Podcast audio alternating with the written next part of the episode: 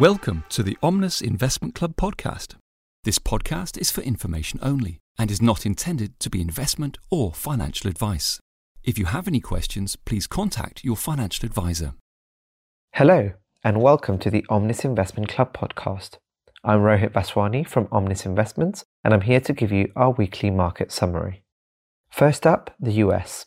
The S&P 500 gained 2.8% last week, Stocks rebounded from the previous week's declines, bringing the S&P 500 and the technology-heavy Nasdaq Composite Index to new highs and helping both record their best weekly gains since early April.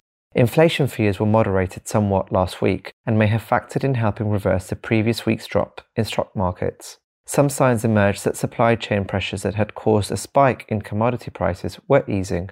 The week's economic data may have also helped calm fears about economic overheating and inflation.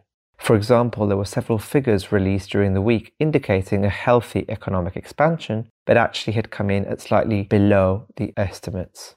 On other news, on Thursday morning, President Biden announced that a bipartisan group of 10 senators had agreed on a plan for roughly 1 trillion US dollars infrastructure spending over the next 5 years. The bill has yet to be drafted, however, and many expect it to face resistance from both ends of the political spectrum.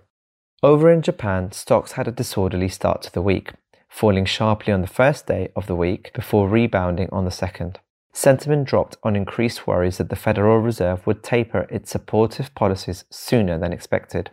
Reassurances from the central bank that it will continue its supportive stance to ensure the sustained improvement of the economy helped stabilize markets the Nikkei 225 rose 0.4% during the week. Whilst manufacturing data signaled a weaker improvement in conditions, it appears the services sector is recovering. The overall outlook was more optimistic here, stemming from hopes that the accelerated COVID 19 vaccine rollout would contribute to easing restrictions and trigger a broader recovery in demand.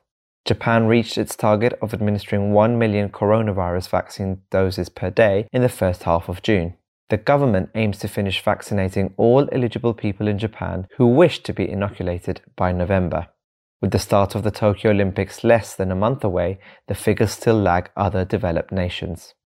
Over in China, the large cap CSI 300 index added 2.8% during the week.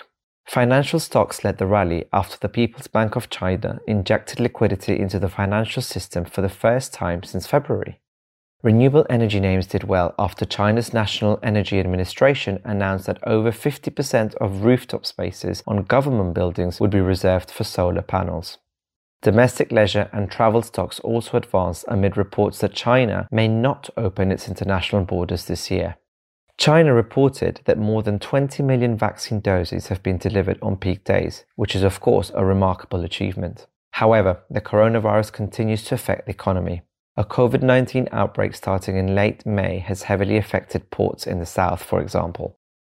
Turning to Europe, the Euro Stoxx 50 rose 1% in a volatile trading week, sustained by a reaffirmation of ultra loose monetary policy and a bipartisan agreement on huge US infrastructure spending plan. Overall, the main country stock indices posted gains. The European Central Bank's president, Christine Lagarde, told a European Parliament committee it was important not to withdraw support too early. She said the outlook for the Eurozone economy was brightening and economic activity should improve strongly in the second half of the year. She also said rising inflation would start declining at the start of 2022 as temporary factors fade out. On the economic front, as major European economies continued their reopening, the services sectors in particular posted strong expansion numbers. Business confidence in the overall outlook has risen very significantly. And finally, in the UK, the FTSE 100 added 1.8% during the week, and the domestically focused FTSE 250 added 1.5%. The British pound appreciated versus the dollar, ending the week at 1.39 US dollar per pound, up from 1.38. The number of COVID 19 cases in the UK rose to more than 16,000, the highest since February, mostly due to the infection of the highly transmissible Delta variant of the coronavirus. The UK also expanded the list of countries its vaccinated nationals can visit without having to quarantine when they return, the so called Green List. This was done amid pressure from the travel and aviation industries ahead of the mid year holiday season. Separately, policymakers at the Bank of England voted unanimously to keep the key interest rate at 0.1%, and they also agreed to maintain the asset purchase program until the end of the year. The central bank said inflation could reach as high as 3%, and economic growth would be strong. But this high inflation increases, it said it would be temporary, and this message echoes what is being said out of the US and Europe. So that's it from me today. After what was a terrible week the week prior to last, last week was a relatively good week for markets. And it goes to show that one week does not actually change anything in terms of the longer term prospects. That's it from me. Thanks for tuning in, and we'll be back again for more next week. This podcast has been brought to you by Omnis Investments, which is authorized and regulated by the Financial Conduct Authority.